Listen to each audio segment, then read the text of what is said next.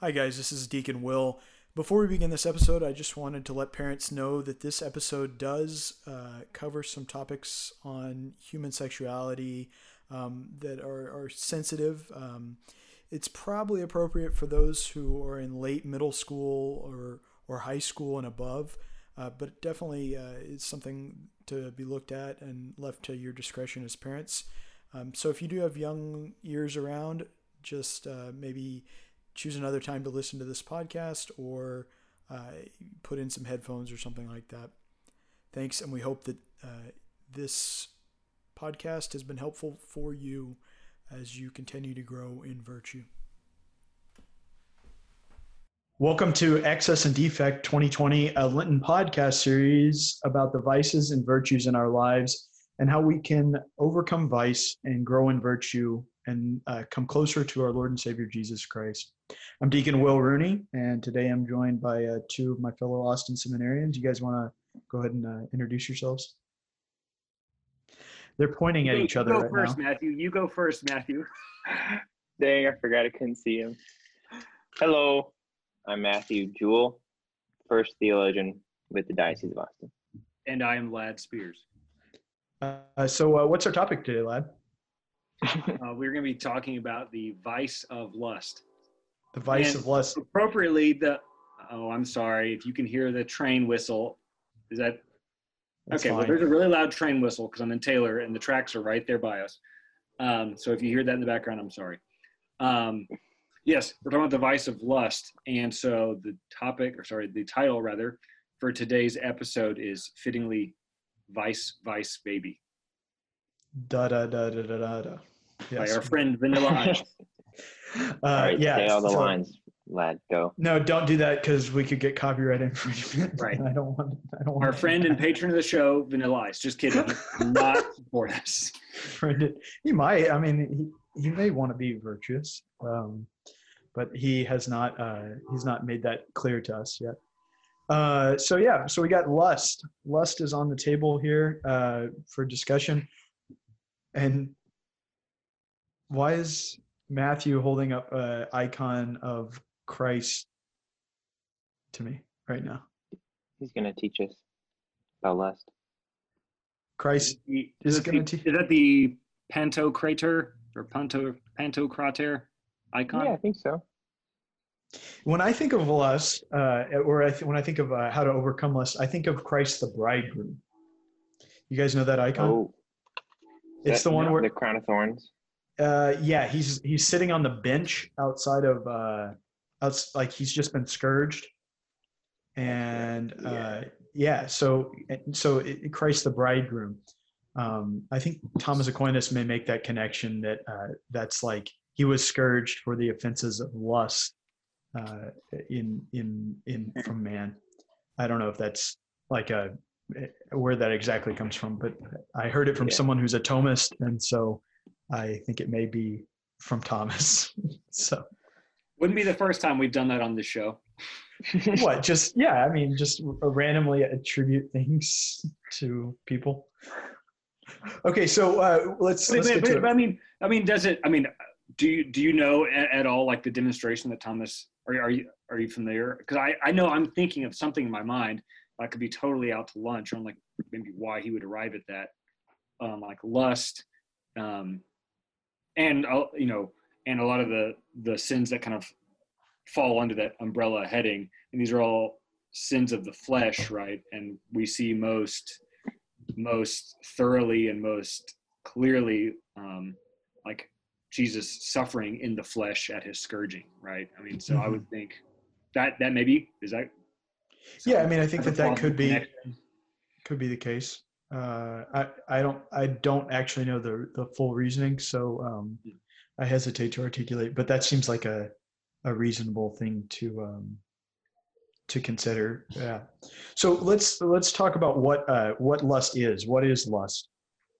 We I mean I, I think that word has been used uh, in a lot of different ways, uh, kind of in our culture. Uh, It's almost, it's almost like it's, uh, it has, the, the meaning has shifted a lot. Uh, but, but what is it? What is it from our Catholic point of view? or from the, the view of, uh, of vice? Well, I don't know anything, but I'm just going to give it a stab anyways. So I think that lust is a sin or an excess in venereal pleasure. Right. And what is, what does that word venereal mean? I don't know, but I think it has to do with sexuality. Yes. Uh, so uh, I think that I think that's right. Like, it's a disordered desire for pleasure, specifically sexual pleasure, right?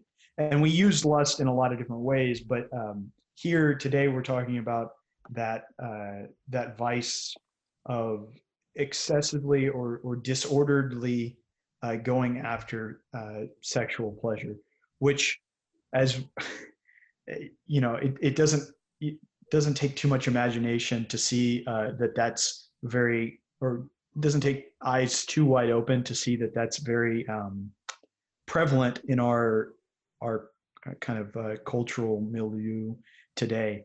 So lust is, um, yeah, it's a, it, like all of the the deadly sins in this this way. It's a um, kind of a seeking after uh, seeking after something that's good, but in a disordered way. So what's the good that's behind? Uh, what what what is a good that lust kind of seeks, but goes about seeking it excessively or in the wrong way? What's the good that it seeks? Not there. The it's seeking the, the good that is fruitful and uh, unitive sexual union between um, a husband and a wife, right? Like there's like there's good in in the in the pleasure there itself. There's good in what it engenders between the two of them, and there's good in um, what the what the sexual act is ordered to. You know, mm-hmm. uh, that's the that's the good. And I think uh, like lust, lust is trying to isolate and extract from that context the pleasure. So do you, if I'm understanding you right, Lad, you're, you're saying that the problem with lust is that it separates, um, it separates kind of this, uh, it separates from uh, pleasure out as the sole desired thing. Um, when sexuality is actually supposed to be ordered to uh, unity between two people and uh, also towards um, life-givingness or, or um, yeah, towards towards like procreation. Um, that doesn't necessarily mean that every sexual act between a husband and a wife has to be, uh, you know, has to be an act by which they create a human life, right, or procreate a human life. Um, that's up to, to God. Uh, but that there has to be an openness in every use of the sexual faculty, right? Um, towards both unity and towards procreation. Mm-hmm. Now, uh, for me, this is, this is like, a, like, I think that this is a topic that, uh, I, I'm not sure how to put this exactly right, but like we have all been, uh, We've all been affected by this reality of this kind of lie that is prevalent in our culture, that sexuality is ordered merely towards, uh, or, or should be ordered merely towards pleasure, right? Towards like the, the like, you know, like getting what I need or, or, or that kind of, kind of thing. Every, like literally every advertisement that you see, all these shows on T V, all that kind of stuff, Uh, uses kind of a sexual, uh, uses human sexuality to achieve some end other than unity between people and um, and and procreation, right? Um, I don't know. It, it's just something that uh, that has, I don't know. I, when I reflect on this vice in my own experience, right? It's almost like. Uh, This one, our our culture has just completely lost its mind, right? Like, there's not even like a a question uh, in many people's hearts about whether or not this is something um, evil, right? Or, or whether or not this is something that's wrong. Um, I don't know if that's been kind of y'all's experience or not, or uh, what y'all kind of think about that. But I do think like the term, like, so if you go to any, pick your, pick your, pick your random uh, public setting uh, or public gathering of people, not that you necessarily talk about this in public, but take just any kind of random sample size of the general populace.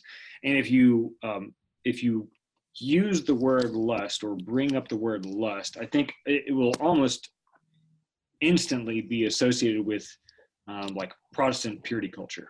That's like, that's where it triggers in people's minds, is an association with Protestant purity culture. Um, to, to the extent that I think we've, rel and I say we, I don't mean we, uh, or I don't even mean like we, the church, I mean like we, at least in American culture, have relegated it. Like it's, it's easy to kind of just like throw it in that bin and then forget about it. And like, well, that's, you know, that's, uh, that belongs kind of over there. Uh, and now let's move on with our lives. Let's proceed with business as usual. Hmm. Um, I, so I, I think this might just be a step further. So it might not be like contradictory to what you said, but like we see lust used in certain, you know, shops and things that sell clothes, women's clothes specifically, I think, but in clothing stores or different, just normal things. And you see the word lust, or like, because lust, it's normalized to how I perceive it now. It's normalized as like a, that feeling you get whenever you're, you're like flirting with someone or something. Like, it's like a, mm-hmm. like, it's not a bad thing. Right? Yeah, in the um, culture, it's not a, yeah, yeah. Right, and it's, so, so I think the association of lust is with that feeling of like, I don't know what to call it, um, the, arousement the, maybe? Yeah, arousal, like the, the look to desire, right? Or maybe, maybe you could call it like that, like, uh, are you, are you, is, is the, are you saying, Matthew, that, um, because you bring up a good point, right? Like the, the attraction to another person. And this is, I think this is something that, that bears us kind of going into a little bit. The attraction to a person is not wrong, right? Like, in, in fact, it's a really good thing. Uh, but yeah. it, it seems like to me that we have basically bought into the lie in our culture that if I'm attracted to a person, that means by definition that uh, that I should go towards sexual or doing some type of sexuality, some some type of sexual act with them, or at least like entertaining the proposition for that, um, or or something like that. Is that are, is that what you're saying, or are you saying something a little bit different? I'm trying to understand. I mean, I think I agree with what you said, but I guess what I was saying was just the fact that people, like the word lust, with how people understand that word now, is just something like attraction or something like um, a sexual attraction, right? So like that's that's how I think people understand it. So it's like it's it's like you said, like attraction is a good thing, and so people, I think when we use it, um, when you see the word lust or something, it doesn't always net have that negative connotation. It has just like you got some feelings for someone. Yeah, no, that's an interesting point. Um, but do you think that it still carries with it? Like, I, I, I mean, I still think that there's like a, it, even if, if we don't recognize it when we use it in that way, um, culturally speaking, I think it still carries with it the idea that uh, like either I'm presenting myself as an object to be used, or I'm I'm uh, using another person as an object, right? For, no, yeah, for my think, own good. I think that's yeah. Presenting like, myself yeah. as an object. That sounds yeah. Like they're but that's okay. Yeah, they they're okay with that. Right. Yeah. So there's like a yeah. Uh, I agree. It, it's almost like the the only rule in in. Uh, or I don't even want to use the word rule really, but like the the only norm for human sexuality today is uh is consent, right? Mm-hmm. Like if if I'm okay with yeah. you using me and you're okay with me using you and we're okay with each other using each other, then there's there's no problem, right? Anything goes, right? And uh, I mean, I I just have met enough people in my life, and I mean, quite honestly, my own personal experience uh, in this in this area, right? That that just isn't satisf- like it it it's a lie, right? Like there the the the facts do not bear out um, like the that idea that there can be this um, mutual use of two people um, without like some sort of harm, right? Without some sort of uh, like, it's just interesting that that that we have. Uh, it's almost like we're blind to the harm that that that this can cause, right? Yeah. Well, again, I I really don't think that the idea, you know, maybe uh, apart from like uh, certain, like mm, I, I I mean I don't I hesitate to call them like poetic, you know, in air quotes, uses of it, you know, or like suggestive, you know, like Matthew, you mentioned, like whether it's different stores or things like that that use it. Apart from that, I really don't think it, like it enters the, the either the word or the notion of lust. I really don't think it enters into the common consciousness. Um, yeah. I, I think it's just kind of dismissed. Again, you can you can easily bin it with um, like some Christian and specifically Protestant purity culture. It can be binned there, put there, and forgotten there. And um, and I really don't think that that concept enters into um, people's minds as yeah, it relates to as it, as it relates to um, uh, you know, erotic or romantic affairs. I, I just don't even think it's a thing. So do you think uh, do you think that what like how do we is it something? So what does that do, Lad? Like what does that mean practically speaking? For uh, for our culture.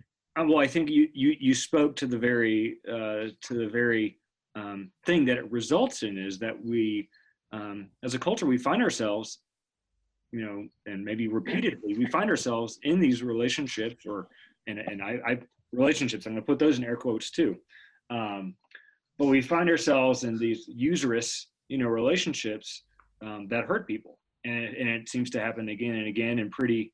Um, I don't want to say it's almost taken for granted, but it's, I think sometimes it's just kind of viewed as like the cost of doing business, you know, and that like that had, to a degree has become accepted. The cost of me getting this pleasure is me being hurt by in this way or. Yeah. And, and, and I don't mean that necessarily like physically speaking. I mean, I sure. certainly, I, I think we can, we can, we can draw a connection to things like the rape culture that we've talked about, or that, that, that has been okay. talked about. The rape culture, but even more, you know, like spiritually hurt, emotionally hurt. Um, I think that, again, a lot of, a lot of, um, and I'm thinking maybe more specifically to the emotional side of the house now. I think that, um, yeah, it's, it's kind of seen as the cost of doing business, or just maybe something that, okay, that sucks, man. Sorry. Or, or, uh, I think that's kind of the attitude that it has largely taken, precisely because we've just dismissed this whole idea this whole concept first of lust, A, as a concept in itself, B, as a, as a vice to yeah. be fought. And the, the natural result is, is what, is what I'm describing right now. Right. Yeah. There's a really good book called uh, Unprotected. Uh, and I want to say the author's name is, is Gross Grossman. It's a lady who wrote, and I can't remember if that's the right author. Um, but she talks about how, uh, she's a, she's a counselor on a, on a college campus.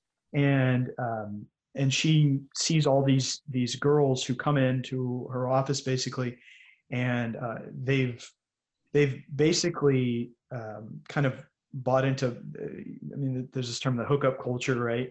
Uh, in, in, in on a college campus, she sees the fallout basically of, of, of this reality. Her argument, her entire argument is from just like a practical point of view on for psychological health and, and things like that.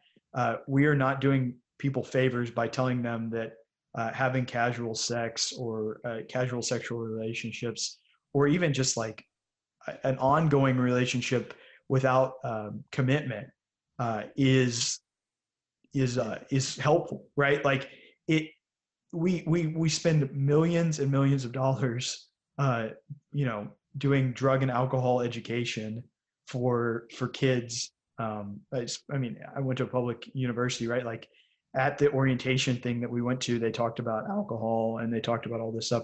Um, but they, and then they also said, you know, there's like, here's how to have safe sex, right? Here's how to do all these things.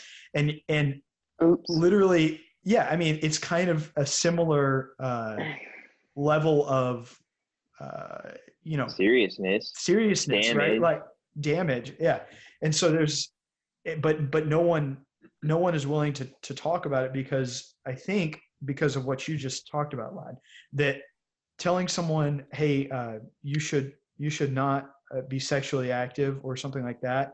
Um, it, it goes towards the, the purity culture, right? Like this, it maybe, maybe it like draws this mindset of like, so the, the nineties, like Protestant purity culture, where uh, there's an eschewal of all things sexual, um, and almost like a forgetting that human beings are actually like are sexual beings, and that's a good thing, right? That that that uh, human sexuality isn't is not something that is just like an add-on or um, you know, like something that we have to fight against all the time. But actually, it's supposed to be the mode in which we're taught to give ourselves away, really.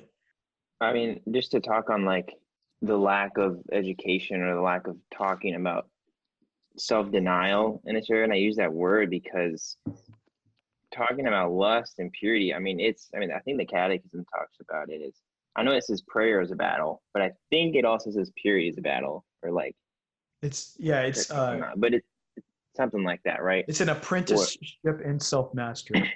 Is the is okay. the phrase. Yeah. So, I mean, if we're just honest with ourselves, like uh, the the desire, the sexual desire is is so strong. One of the strongest, if not the strongest, desire or attractions that we feel as humans, and so it's such at our core that something like drugs and alcohol, it is like an exterior thing that we can.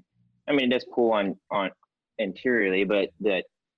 Lust or sexual desire is like so interior and so built into us that to to deny it just a little bit takes, I think, that much more effort than say like drug and alcohol. So the self-denial dealing with um lust and sexual attraction is is that much that much more difficult. Yeah. Yeah. And, and there's something, um, it's not like you, there's, there's kind of a, a difference in kind, right? Like, cause you could, you could just say, I'm never going to use drugs or alcohol again. Right.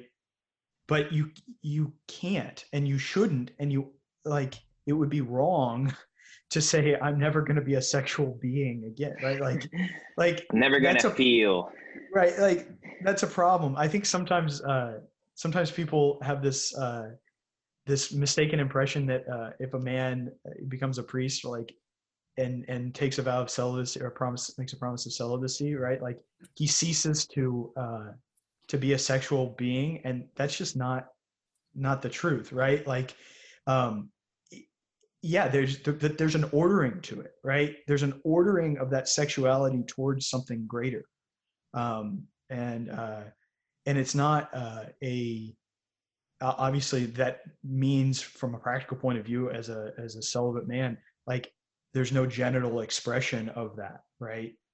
But um, it it's still like there's still an ordering, and so um, I think that the the thing with that we want to do or we want to, you know, and we're all doing this in that apprenticeship of self-mastery. Uh, is we want to learn how to to have those desires be ordered towards what they're truly actually supposed to be ordered towards, which is the good of the other person, right? Mm-hmm. Whatever whatever desire comes, uh, you know, like the, it reveals even even like the worst desire that we could have, right? Um, something behind it that is an attraction to a good. Right, like, because we wouldn't, we wouldn't feel, uh, we don't, we're not, we don't desire evil, uh, purely speaking. You can't, you can't do that, right? Like, no. uh, And so when I, and especially with a person, I think that that's, um, I remember having, having that kind of um, revelation, the, the Lord kind of reading like this pamphlet. I was reading this pamphlet. I remember very clearly that someone had given me, um, and it was talking about attraction. I think I was in early college, just attractions, right? And, and specifically sexual attractions. And uh, it was like, find, find the good, the, the way, like, what is this leading you? How is this, how does this attraction lead you to, um, to, towards the good, right? Like how, or how is it, what's the good behind it? What are you seeking? Um, and that was just like a stunning revelation to me, uh, in, in early college. Um, because it, you're right, Matthew, like this is really, it's, it's not something that's easy. And especially I think we start from behind, right? With, uh, with concupiscence and plus the cultural reality, right? But it's worth it, right? Like it, this, this battle is, is worth fighting for, um, to learn how to, to, to, to use the energy that comes from that attraction for the, to, to love the other person truly. You know, you, you mentioned the battle. We've used that, that term now a couple times. And so I think it's fitting that we talk about like, okay, well, so like, if we're not, if we're, if we're not going to fight for this, uh, for the side of vice, we're clearly going to fight on the side of virtue. And, you know, it's the contrary virtue of, of chastity. So, um, if we like talk about that, like, what does that look like? What is that? What is that? What does it look like? How do we grow in that? Yeah. Chastity belt. Isn't that oh the locksmith? That's the Robin Hood men tights, right? Yep, yeah, sure is. Good. I'm glad I know that. Yep, Robin Hood men tights. Good, good. Uh, yeah, so chastity. Um, there's there's a killer quote in the Catechism about chastity. Let, let, let me take let me take a let me take a stab before we, we before we drop the nuke that is the, the Catechism definition. I mean, I would say it like it's it is the right ordering of our sexuality according to our state in life, and by that I mean it's the right uh, use and the right like it's the right use, but like even more than that, like maybe just like the, the correct respect for our own sexuality. Like there's a degree of like respect, I think that, that has to enter into this. Mm-hmm. uh, respect and, and use of your own sexuality. Um, and, and what that looks like varies depending on whether you are a married uh, man or a woman. Chastity for, for a, for a husband, a married husband will be very different than what chastity for a seminarian will look like, or chastity mm-hmm. for, um, you know, a couple who's dating, you know, like the the state in life will determine w- the exact instantiation of what the chastity is. But in all cases, it's a, it's a proper understanding and a proper respect for um, the sexuality of the person, right? Um, I like that.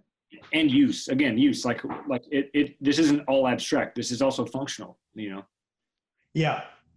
Yeah, so so chastity is the, um, I mean, the, the, the way that the Catechism kind of talks about it, right? Like the successful integration of sexuality within the person and the inner unity of man and his bodily and spiritual being.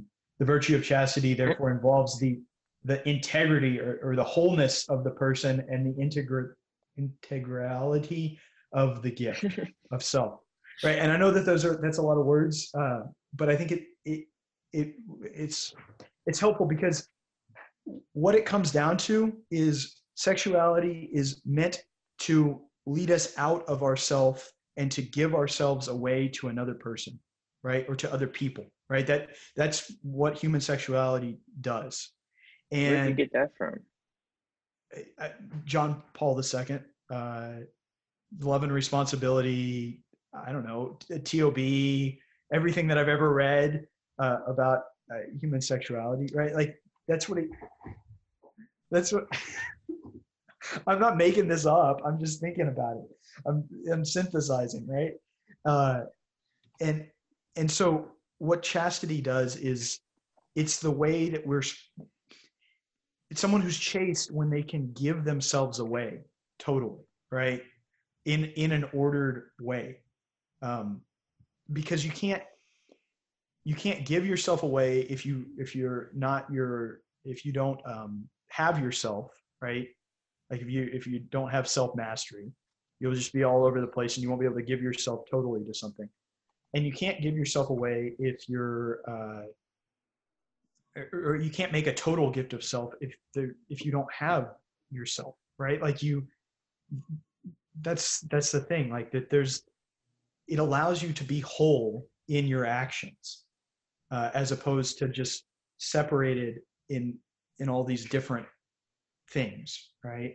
Lust seeks one thing, right? It seeks physical pleasure um, from the sexual act, right? And the the this is like the physical pleasure is not a bad thing in itself, but it uh, it can co- sometimes, but I would say often in in our lives, the seeking of the physical pleasure associated with uh, with genital sexuality, it, like becomes the only reason that sexuality is pursued, uh, and that that's what, like that has everything backwards, right? Pleasure is supposed to follow from the the good act. And I think, I mean, uh, precisely why, you know, when we're talking about chastity, the word that keeps coming up is integral or integration or integrity or whole, all, all of these notions, you know, no wonder when we look at it contrary, the vice of, of lust and the isolation of just the of just the aspect of sexuality or sexual intercourse that is pleasure and the sole prioritization of, of, of the pleasure. I mean, by its very act, like you're fragmenting the whole, both in both in terms of the act itself, we are fragmenting this, what is what should be a unified whole, and the effect on the person, what should be a unified whole of the person. We instead, we look at the results. What is it? It's, it's, it's fragmentation, it's isolation. Um, like these are the like logical consequences of it. Yeah. Yeah. And so you see like the practical uh, uh, expressions of this in uh, both in like the hookup culture, in things like pornography and masturbation, um, which, I mean, it, the statistics on pornography, I think are, are fairly well known now, but it's, it's alarming, right? Like the, you know, like the average age of exposure to pornography is like something like eleven years old. Um, which means that half of kids have seen hardcore pornography before eleven years old, which is, it, it's just crazy, right? And I mean, we, I can speak for myself, right? Uh, the the reality uh, is that um, when we were even growing up, or when I was growing up, uh, this was already a huge issue in, uh, I mean, in high school and in in college. I mean, it was just like, there was just this, like this unspoken um, or sometimes even spoken, like, this is not a big deal kind of thing.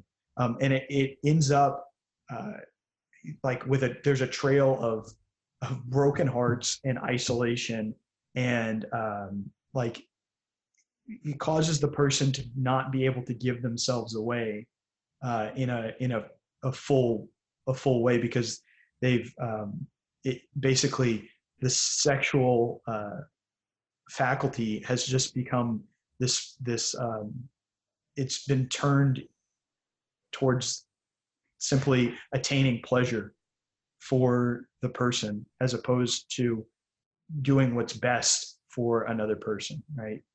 Um, so I, I think that that's the, that's, that's the state that we're kind of, uh, we're, we're kind of working in right now. Um, so what, We and we talk about chastity as the antidote to that, but um, what what are practical things that uh, ways to build chastity? How do you how do we how do we do that? How can we follow Christ uh, in and grow in virtue in this area? I think the first and most indispensable kind of tool in, in the fight in in the pursuit of chastity has got to be um, community, honestly, and like honest, like honest and real community, not just like um, check the box community, but like honest and real community. Because it's, here's why I say that too. Um, when I'm thinking, I'm thinking back to all of the vices that we've talked about thus far in the show. And, you know, it's kind of, it's, it's, it's possible for, um, it's possible for those vices to exist and to maybe even engage in those vices still within the context of community. You're probably, you know, if you have a good community, you're going to get called out for it. Like, hey man, uh, looks like you're struggling with some anger, you know, or like wrath, or, or, you know, pick any one of them. Um, but this, you know, lust and, and, and even maybe even more specifically, like, um, like the sexual acts that it leads to by almost by necessity happen in, uh, like isolation or, um, are like private in, in, hmm. in their matter. And so, you know, when we're fighting against those, I think, like practically speaking, maybe it, maybe it's not speaking to the heart of the issue, the heart of what's going on, but like practically speaking, just like when you're in the trenches, um, resisting temptation, like community is, is important. If, if for nothing else, then like it, like it's someone else keeping you accountable, and it's a real deterrent, you know? Um, again, that's like a, that, that that's not really speaking like, m- It, like community will help you to address like multiple layers deeper, but like that's a, like at the most practical level, you know, I think that's something. Yeah, yeah I think that that's, that's right on the money. Uh, I, I remember um, in college, uh, I have a really good friend who I knew in high school, and, and we continue to be friends to this day. But um, when we were both struggling uh, with pornography in college, um, we basically would uh would call one another. Like if, if there was a a desire, uh we would we would call or we would text, and it was just just enough, right, to to get you out of the the the pattern, right? Like to reach out to a real human being, right? Because there's there's a um what I mean lust makes makes a human being, whether it's on a computer or in real life, Uh, into an object. And so to reach out to a real human being uh, who you have a, re- a friendship with makes a huge difference. Um, and I, I think of that example in my own life of what you're talking about. So I can attest that that's something that was uh, an essential part of um, of growing in the virtue of chastity for me. What about, any thoughts, Matthew? I just have a question about, so in terms of pornography, and understanding, so like, I guess just taking deeper a little bit of what Jesus said, and anyone who looks after a woman, or lusts after a woman, or looks after a woman with lust, commits adultery. And and so we've talked about like lust is a physical or like a general pleasure, physical pleasure. So like pornography, if you don't masturbate, you know, how is it, how is it lust? If there's no physical, no genital mm. pleasure, if you're not doing any of that, what's yeah, what's going on? I mean, I th- I still think it goes back to what you just quoted, right? That the Lord said, "He who looks after," you know, right? Like, like looks to desire. That's the thing. How are you looking at this this person, right? I mean, it, honestly. Um, What's the quote from John Paul the Second in Love and Responsibility? He says, uh, the only proper attitude towards a person is to love them, right? Like you, you should not do an act, right, towards another person, um, I- including an intellectual act, right, uh, or like a, a desiring act um, that that is not in accord with their nature as a human being. Right, and this is we could get we could do a whole whole talk about this, uh, but this is the difference between sure. pornography and the Sistine Chapel, mm. right? The, both show, uh, I mean, materially speaking, they both show a depiction of the same thing, right? They both show uh, a, a a man and a woman naked, right? But th- what they reveal is different, right? One. The Sistine Chapel reveals the human person, right? Like as a person, and invites the, the one who looks, not to say that someone couldn't look wrongly at that, but who invites the one who looks to uh, to recognize the dignity of the human person. And pornography invites the person, uh, invites the viewer to rather reduce the person who's on their screen to the level of an object for their their viewing, for their use, right? Um, there's a lot more to be said for that, but that's kind of what comes to mind in my in my mind when I when I hear when he, you ask that question. It's just that there's like a a, a difference. How are you looking? Because looking is an act. So I mean, a, a, a perfectly chaste man, right? For example, Jesus Christ, um, when he met that woman at the well, right? When he met the woman at the well in John chapter four, the woman of Samaria, um, that scene, it it recalls all the other scenes of wells in the Old Testament. And what happens at a well in the Old Testament? People get um, engaged to be married over and over and over again, right? And so he he is the uh, he's portrayed as the bridegroom, and rightfully so. But it's it's also like um, this woman is wary of him because all that has ever happened to her is that men have used her over and over and over again. Men have used her, and Jesus Christ looked at that woman, and he didn't he didn't use her, right? Like, he didn't want anything from her uh, except herself, like except the fullness of like her person, uh, to, you know, like in the best sense of that, the word, right? Like, yeah, if, I know he was, he was calling her to, to be truly what she was meant to be, as opposed to reducing her to an object. The same thing with the woman caught in adultery and all of that kind of stuff. Right. Um, but that's, yeah. that's, that's the call in, in for all of us, is when I, you know, like, and I, I, the truly chaste man would never like go and seek, um, you know, to place himself in the, in the occasion of sin. But the truly chaste man, if he saw, um, if he saw something like pornography, he wouldn't be attracted uh, or aroused.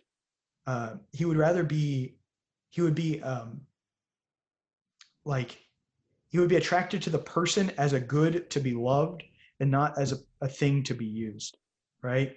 Um, and, and, you know, that, that recalls the, the story of those bishops. Uh, like, it's an ancient story that a bunch of bishops were walking past uh, in, in an ancient city, and they were walking past this prostitute, and all of the bishops were averting their eyes, right? Rightfully so, because they, they knew that if they looked uh, upon a, a woman, they would look with lust. But one bishop had his eyes fixed on this, this woman. And uh, the other bishop was like, "Brother, what are you doing? What are you doing?" And and um, that bishop said something like, uh, "I like he he wasn't looking to desire, right? Like he, he didn't desire anything from the woman, but rather wished to raise the woman up, you know, like to to to see her full dignity." Um, so I, I think that that's a helpful. I don't know. I hope that that's helpful. It, it is, at least in my mind. Um, Like, we want to be able to see, right? Lord, teach us to see people rather than things to be used. Mm-hmm. Yeah, and I think too, precisely, precisely in that in that story, in that example, we see, um, we see the fruit of of chastity grown grown to like maturity, right? Um, to its most mature form, namely, the ability to look upon another person um, with the eyes of God, with with with the gaze of the Father who loves them as as person, right? Um, yeah. If we if we are if we are if we are um, developed in that virtue of chastity, it enables us to do that, um, and as opposed to maybe um, you know, the distinction that that Aristotle would make would be the continent. The continent man who, um, you know, he, he, he does what's right, even though like it's still kind of a, a battle for him. And so maybe, you know, going back to the story, you know, those other bishops averted their eyes because they knew like, hey, there's this battle within me, and I'm not going to cede an inch of territory to the enemy by looking upon this and it being an near occasion of sin for me. And, and yet we have the virtuous the virtuous bishop, um, who, because precisely because of the virtue of chastity that he has cultivated, is able to look upon her with the eyes of the Father, and really, yeah. it, it, in so doing, really uh, be an agent of God's love to her. Yeah, and I think and, for us, when we ask ourselves, like, what's the point? What's the point of being virtuous? What's the point of chastity? What's the point of growing in this virtue? It's I, right there. There we go. You know. Yeah. Yeah. Yeah, it, it's ultimately to do what Christ did on the cross, right? To give himself totally away for the good of the other person.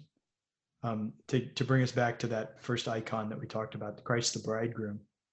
Um, right, like he he did that for his bride, right? And we're all we're all called to imitate that type of that type of love. Any other thoughts, Matthew? But just to I guess talking about the, the cross, and so the vulnerability of Christ and and giving himself away, and how when we talk about chastity, that's why a husband and a wife can have sex, can have the conjugal act, and and still be chaste, like that be a chaste action, because it's one that is vulnerable in the right setting, right? And so it's a vulnerable giving of oneself.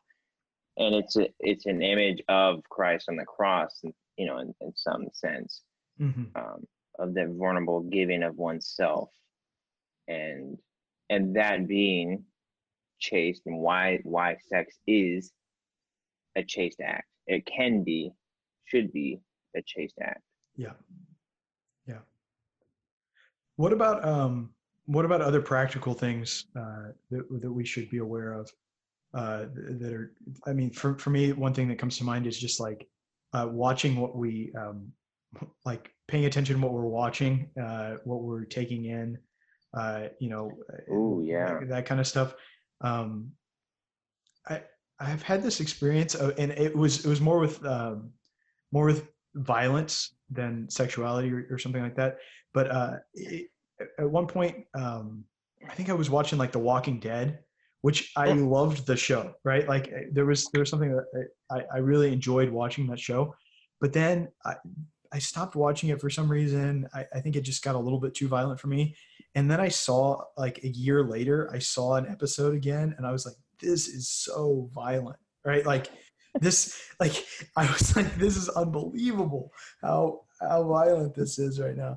Uh, I, and just to be aware of um, that. We do get used to things, uh, and but nevertheless, they have, have an effect upon us. Um, I think music is huge too. I think certain music, and there's a bunch of theology and philosophy, you know, we can talk about this, but like there's music that just is, is promotes this promiscuous feeling. It's just kind of like, I mean, I just think the first thing comes to mind, I'm not just dogging on rap, but like the the beat that comes with rap music, or that kind of, it just, it gets your mind sensual. It's sensual. And so even though you're not lusting, it's going to move you in that direction to make it easier for you, which is the same thing if, if you're drinking wine or you, you get drunk, you become more sensual. So it's easier to fall into lust. I mean, it's, yeah. So surprisingly, yeah, music is huge. I, I hear stuff that's, it just surprises me sometimes, the the stuff that people are used to listening. And yeah, so community, watch watch what you, watch what we're uh, taking in, that kind of stuff. Um, obviously, prayer and and asking the Lord for grace. I mean, I, with all things, right? But the good one. But the thing is, right? Like sometimes people think, well, I just I'll pray and then things will get better, right? But it's like, no, the Lord wants also. Um, us to act, right? And like to to take practical steps yeah. towards towards uh becoming whole. Um and yeah and I I yeah, think I mean just talking about in, integrality, like if chastity is a successful integration of your sexuality, then everything in your life you have to integrate it, you have to master it. So yeah, like community, the music you listen to, the the movies, T V you watch, the books you read, I mean everything, prayer, all that, it all has to come together because it's so integral to the person. Your sexuality is so yeah. close, and so every yeah. part has to be a defense. yeah. against it. I just want to say, uh, I think that that's a, that's a really kind of good way to kind of end our, end our uh, podcast. Um, but I'll say one more thing anyway, cause I can't, I'm, I'm bad at that. Uh, that just an invitation, uh, well, two invitations. One, for people who are struggling with this, uh, with chastity or struggling with lust, um, it's worth it, right? It is worth it to fight this battle. It's worth it to, uh, to be able to give yourself away totally and freely, um, and fruitfully. It, it's worth it. It's possible. Um, and w- we are praying for you. Uh, and then second of all, um, it, it just a kind of a, an invitation to parents, uh, like watch out for your kids, uh, as they're growing up, and don't be afraid to enter into difficult conversations with them about sexuality. Uh, please, please, please. Um, also find a way to have some sort of filtering and accountability software on your computers, especially for parent, like on family computers, on, on devices and things like that for your kids. Um, it's, it's a war zone out there, and it's like, we, we got to talk about this stuff. We got to uh, address the fact that there's, uh, you know, that there's a lot of, uh, room for people to fall very quickly into a habit of lust, um, that normally begins uh, simply out of curiosity, uh, quite honestly, just out of a curiosity. Uh, you know, it, it, unintentionally, people stumble across, kids stumble across pornography, they stumble across things online. Um, and there's a lot of shame that's associated with that. We didn't even touch about that kind of stuff. Um, but as a parent, to make that conversation something that uh, is open uh, in as much as you can, um, and to have the, that kind of tool also, um, to have some sort of accountability. Matt Fradd always talks about uh, Covenant Eyes. He always yeah. promotes that and uses that himself. I mean, that's yeah. you, you mentioned some kind of software. That's the first thing that pops into my mind. Yeah, no, I mean, I use Covenant Eyes, um, and and I have for a few years, and uh, it's it's. Uh, very helpful, right? Like it's just a, a, uh, another check. And I know priests that use it. Um, not, you know, just because like they want to be so above the board, right? When it comes to this stuff, it's not like they have a, this habitual problem or anything like that. No, they just want to be really clear, uh, that they're men of integrity and, uh, and to do that. So an invitation. All right. Well, we are definitely out of time for uh, for for this episode of Excess and Defect. Lad is giving me a uh, look right now that it says uh, we should be quiet. Uh, I want to thank excess. you. Yeah, today's the excess. Uh, I, I'm not sure. Yeah, so this is the end of our series on yeah, devices. This, this this is like the wrap up. yeah, it is. Uh, maybe maybe we'll we'll come up with something to do uh, in the future. I'm hopeful, um, but uh, we haven't quite figured that out yet. Uh, but thanks for for joining us for this episode and for this series. Um, we hope that it's been helpful to you. If it has, um, please uh, please share it with someone um, who might also find it helpful. Um, and uh, know that we're praying for you. And have a great day. Happy Easter.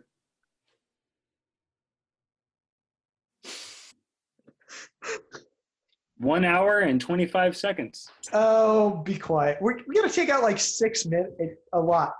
Oh, okay. Like okay, minutes. So it's only fifty-four minutes. All right. Well, I'll take out ten minutes. It'll be fifty minutes.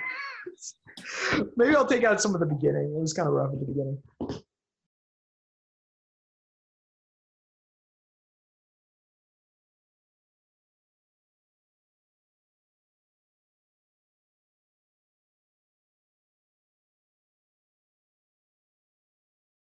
I know.